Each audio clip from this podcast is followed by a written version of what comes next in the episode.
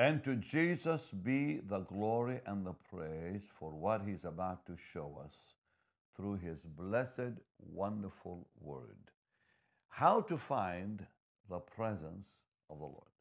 That's what I really want to talk to you about. How do we find this blessedness in his presence, where we find our peace, our joy, our fulfillment in the presence of Jesus? And more than ever today, we really need to stay, not only find, but stay in the presence of Jesus, our precious Lord. So let's begin with Exodus. We're going to go to Exodus 33, and when you get there, I want to pray that the Lord will really give you that knowledge, because his word is revealed. Precious Jesus, I give you praise for your word. And Lord, I pray you reveal that today to your people. How to find your presence, how to find you, and how to stay in your presence. We give you all the glory, honor, and praise. And God's people said, amen. So finding the presence of the Lord is really finding the Lord himself, because he is the presence. So in Exodus 33:13, Moses said, I pray thee, if I have found grace in thy sight, show me now thy way, that I may know thee, that I may find grace in thy sight, and consider that this nation is thy people. And then God promised, he said, my presence shall go with thee, and I will give you rest. So when Moses said, Lord, I want to know you, God promised, my presence will be with you. So knowing the Lord really is the key to his presence. And then, you know, we see something so beautiful in the following chapter. It says, Exodus 34:5, and the Lord descended in the cloud and stood with him there and proclaimed the name of the Lord. And then the Lord said, as he passed by and proclaimed, he said, the Lord God, merciful and gracious, long-suffering and abundant in goodness and truth, keeping mercy for thousands, forgiving iniquity and transgression and sin, and that will by no means clear the guilty. So what God is showing here is his attributes, who he is. So when we talk about the presence of the Lord, we're talking about who is he, who he is. He is, as he said to Moses, merciful, gracious, long-suffering, abundant in goodness, abundant in truth, keeping mercy for thousands, forgiving iniquity and transgression and sin. But then he is just, because it says, and that will by no means clear the guilty. So God's presence, when we find the Lord's presence, we will discover his mercy, his grace, his long-suffering, his abundant goodness, his abundant truth, and we will find freedom from sin and bondage. Now, when the presence of the Lord is found, and you know, I'm going to pray that the Lord will give us all a hunger for his presence, a deep hunger that will just grow and grow and grow in all of us. And I pray that for myself all the time, frankly. So David said in Psalm 86, and I think this is a great prayer to pray ourselves. Psalm 86:11. Teach me thy way. That's what Moses asked him. Show me your way, Lord. And David prayed the same prayer. Teach me your way, O Lord. I will walk in thy truth. Unite my heart to fear your name. Unite my heart to fear thy name. I prayed that prayer this morning. I said, Lord, put your fear in my heart, because I don't trust my own heart. None of us trust our own hearts. So the moment we find the Lord's presence, we also find his truth. The word of God and the presence of God are united. You cannot know the presence of God without knowing his word, and you cannot know his word without knowing his presence. You may know the letter of the law without knowing his presence, but you'll never know the truth of the Word of God without knowing His presence. A lot of people know doctrine. They don't know the Lord. They know doctrine. Like the Pharisees knew doctrine. They knew the letter of the law. They did not know the Lord. They did not know the Lord. So it's impossible to know the Lord and His presence without knowing His Word. And the other way around. When you know God's presence, real presence, you know His truth. You know His Word. David said, "Teach me your way, O Lord, I will walk in your truth." Psalm 86:11. I will walk in your truth because I know you now. And then unite my heart to fear your name. In other words, the fear of God cannot really fill our hearts without His presence in our hearts, without His Word in our hearts. And these three are united. When you know the presence of God, you'll know His Word. And when you know His presence and Word, you'll know His fear, His awe. You stand in reverence of Him, in awe of Him. All right, now, the greatest desire in our hearts as believers is to know the Lord. A true born-again believer, if you really want to know if somebody is born again, it's seeing the hunger in them to know the Lord. Because that is what the Holy Spirit is doing in each one of us. That's one of the signs that we are truly His, that there is a longing to know Him. You know, like Paul said, that I may know Him. That showed the hunger in him and the growth in him and the walk he had with God. So if you really want to know if someone is really saved, look at their hunger level to know the Lord. If there's no hunger to know the Lord, they're not saved. They're not saved. Because salvation brings hunger with it to know the Lord. So, and this hunger to know the Lord, this desire to know the Lord is spiritual. It's not mental, because mental desire looks for benefits. Mental desire looks for benefits. What am I going to get out of it? But really, to know the Lord, which is a spiritual force in our hearts placed by the Holy Spirit, it becomes that that hunger so great where we want the Lord to have the supreme place in our hearts, to have all of our hearts. And so Paul in Philippians, and I just mentioned that, but let's just go to Philippians 3 and verse 8 and just see the cry in Paul. He said, "Yea, doubtless," verse 8, I'm going to read verse 8 through verse 10.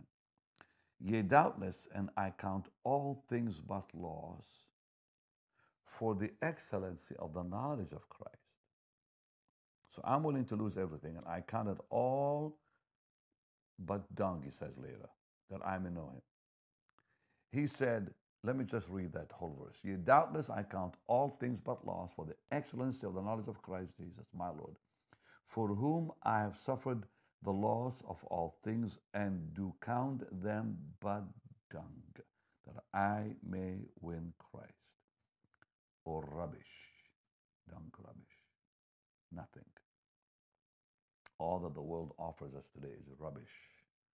"And be found in Him, not having my own righteousness, which is of the law, but that which is through the faith of Christ, the righteousness which is of God by faith, that I may know Him."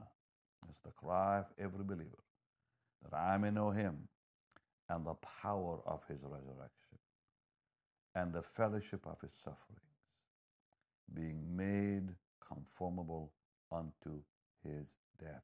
Meaning, I want to die to the things of the world and live only unto Him, the Lord. So beautiful and so simple. Now, let me just say a few more things. When the knowledge of God and the desire to know Him and His presence comes into our hearts, it will increase. That is something that Paul talks about in Colossians And the thing that is happening today that you see among young people that is so beautiful is you see that increase of hunger for the presence of God. I was just speaking at the school, Jesus Image School, where my children, Michael and Jessica, are the pastors. And I speak at that school often. I cannot describe to you the joy I have when I minister to these young people. Oh, dear Lord, 400 young people a few days ago, the hunger in them was so intense. I prayed for nearly all of them at the end of the class. The power of the Lord came upon them with such might. The majority of them were on the floor under the power of God, which I rarely do, you know, when I teach, I just teach the word. But last week it just happened to be I was teaching on igniting the gift of the prophetic in them, the gift of prophecy. And then afterwards I prayed, and the glory of God just swept across these young people. And you see the hunger in them. One particular young man named Judah, I was just so moved by the intensity. And I saw it on many of them. But you know, some of them, you know, you have them come on the platform like I did with him and two or three others. And you see the intensity of hunger in these young people. That gives me great hope for our tomorrow, because they hunger for the presence of the Lord. My son-in-law, Michael, was telling me he was just in Seattle, and they had to fill 3 buildings from what I heard. And he said the hunger in the young people, the majority, 80% were young people. And this is so precious to see today, that our children are hungry for the Lord and for His presence in their life. And that's why I decided today to really teach on this, because it's important to understand. You know what? Let's just read Colossians 1:10. It says that you might walk worthy of the Lord unto all pleasing, being fruitful in every good work, increasing in the knowledge of God. I don't think we can walk worthy of the Lord. I don't think we can please Him and be fruitful in every good work unless we're growing in the knowledge of the Lord's presence and in His knowledge. And here we are, 2023, February 2023. And you'd think, you know, you'd see people not wanting this. Instead, it's the opposite. People are crying out now more than ever for the presence of Jesus in their life, especially the young people. It's so wonderful to watch. Now, let me just take you to Psalm 81. And I'm not going to spend too much time with you, but I just need to share a few thoughts with you and God's Word with you. And, you know, usually we go about half an hour somewhere there. So, I'll stay with my time. I can spend a lot longer on this message, but let's just, you know, stay with the half hour and keep going. Oh, that my people... Psalm 81:13. Oh, that my people had hearkened unto me, and Israel had walked in my ways. I should soon have subdued their enemies. I think when we know God's presence, our enemies don't stay long around us. And turn my hand against their adversaries. The haters of the Lord should have submitted themselves unto Him. But their time, meaning my people's time, God's people, should have endured forever. And He would have fed them also with the finest wheat, that's revelation knowledge, with honey out of the rock. I would have satisfied them. You know, this is so beautiful, that when people know the Lord, their enemies don't last long, because God takes care of our enemies. And then we see that the haters of the Lord would submit themselves to Him. But our time as God's people would endure forever. It will not end. God's blessings, His presence, His goodness to us is ongoing. And we would receive revelation truth, the finest wheat and honey. That all speaks about revelations. And you know, people say, well, you know, I can know God through His creation. No, you really cannot, because His creation only gives you really, as the Bible says in Job 26, we only see part of His ways in creation. But the way to know him is by his Holy Spirit. It's the only way to know him. So in 1 Corinthians, and when I say his creation, you know, study too includes that. People sometimes are seeking God not only through the beauty of creation, but also through their own hard work and studying and looking and learning. But you really cannot know the Lord like that because it's all mental knowledge. And mental knowledge is always looking, like I said earlier, for benefits. But spiritual knowledge is looking for the Lord. And so in 1 Corinthians 2, verse 11, it says, "For what man knoweth the things of a man, save the spirit of man which is in him, even so the things of God knoweth no man, but by the Spirit of the Lord." So we cannot know the Lord without the Holy Spirit. Now we do know, and we must remember that God knows you and I real good. In Psalm 139, it says that God is searching us and he knows us. He knows when we're going to stand before we stand, we're going to sit down before we sit down, what we're going to say before we say it. He knows everything about us. And Ezekiel 11:5 says, God knows every thought in our minds. And so did Psalm 139, where David writes, God knows our thoughts before we think them, and he's known them for all eternity. And then Jeremiah 1:5 says that God knew us before we were born, before we knew ourselves, God knew us. And he knows us today way beyond we know ourselves, better than we know ourselves. Now, the minute you start seeking the presence of the Lord, God Almighty begins to treat you differently than he treats anyone else. You become his favorite, basically. When you seek his presence, God pours favor on you that is divine. The Bible says the righteous, Proverbs 12:26, the righteous is more excellent than his neighbor. Wow. The righteous in the sight of God is more excellent, wow, than his neighbor. But the way of the wicked seduceth them. The way of the wicked, when somebody is wicked, it leads them astray. They can't find the Lord. But those who find the Lord, who are called righteous, in his sight are excellent. They have great favor on their life. And we who are his, the minute the presence of God is our greatest desire, one thing that we will see in our life, which could surprise us, is a great hunger for holiness. That is the result of hunger for God. When we hunger for the Lord's presence, we will discover eventually we just want to be holy. We begin to hate sin. We begin to look away from the world. We become very determined to find holiness. And that is something that only results from the presence of God in us, because when you read, like in 1 Peter 1:15 and 16, as he which hath called you is holy, be holy in all manner of conduct, because it is written, be holy, I'm holy. Wait, I cannot be holy till I know the Holy One. I'm going to say that again.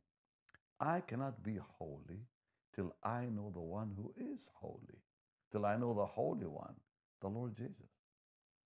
And that's a powerful statement. I pray you'll remember that. You cannot find holiness till you know the one who is holiness, who is holy.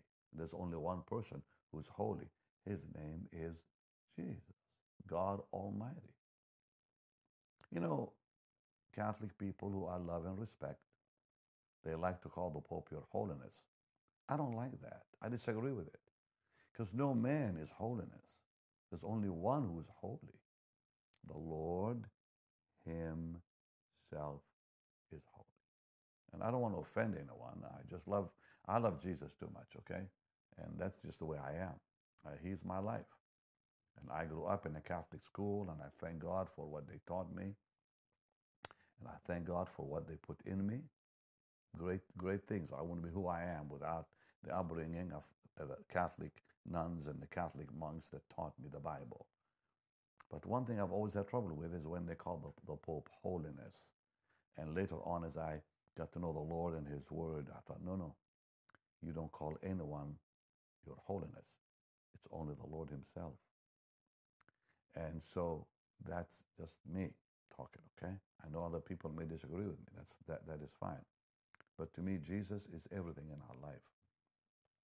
And so holiness is the result of knowing the Lord Himself. So I can't obey this, where it says, be holy as I am holy. And how interesting that verse 16 says, be holy because I am holy. Which means we need to know the I am before we can live that kind of life. Now, one thing that I really need to say here before I close. We do not belong to the world. The minute that you and I begin living this Christian life, God really puts in us a desire to separate ourselves from the world completely. It says, follow peace with all men, but you're not a part of the world. And holiness without which no man shall see the Lord. But how powerful in 1 Corinthians 15, we are told very powerfully and very, very clearly to not be a part of this world, to separate ourselves from this world, because they can pollute us. They can remove from us the very desire to know the Lord. Because it says in 1 Corinthians 15:33, be not deceived, evil communications corrupt good manners. So when you're around people who are evil and they talk evil, it can pollute your life. And we all know what 2 Corinthians 6:14-18 says. And I'm troubled today, to be honest with you, because I see some pastors who are in fellowship with other religions. And that is not in the Word of God. That's actually against the Bible. It says, be ye not unequally yoked together with unbelievers. 2 Corinthians, I'm reading, chapter 6, verse 14. For what fellowship hath righteousness with unrighteousness? And what communion has light with darkness? And what concord hath Christ with Belial? And what part hath he that believes with an infidel? What agreement has the temple of God with idols? For you are the temple of the living God. As God has said, I will dwell in them and walk in them. I'll be their God, they'll be my people. And then we have the command, wherefore, verse 17, come out from among them. Be separate, says the Lord. Don't touch the unclean things, and I will receive you, and I will be a father to you. You'll be my sons and daughters, says the Lord. I love it, says God Almighty. Now, a warning from Proverbs. I would like you to read this with me and pay attention to it, because it's a very, very amazing warning. So let's go to Proverbs 25. Now read verse 26. And it says this, a righteous man falling down before the wicked is as a troubled fountain and a corrupt spring. Please notice the words. A righteous man who's walking with God, if he falls away from the Lord, falling down before the wicked, becomes a troubled fountain and a corrupt spring.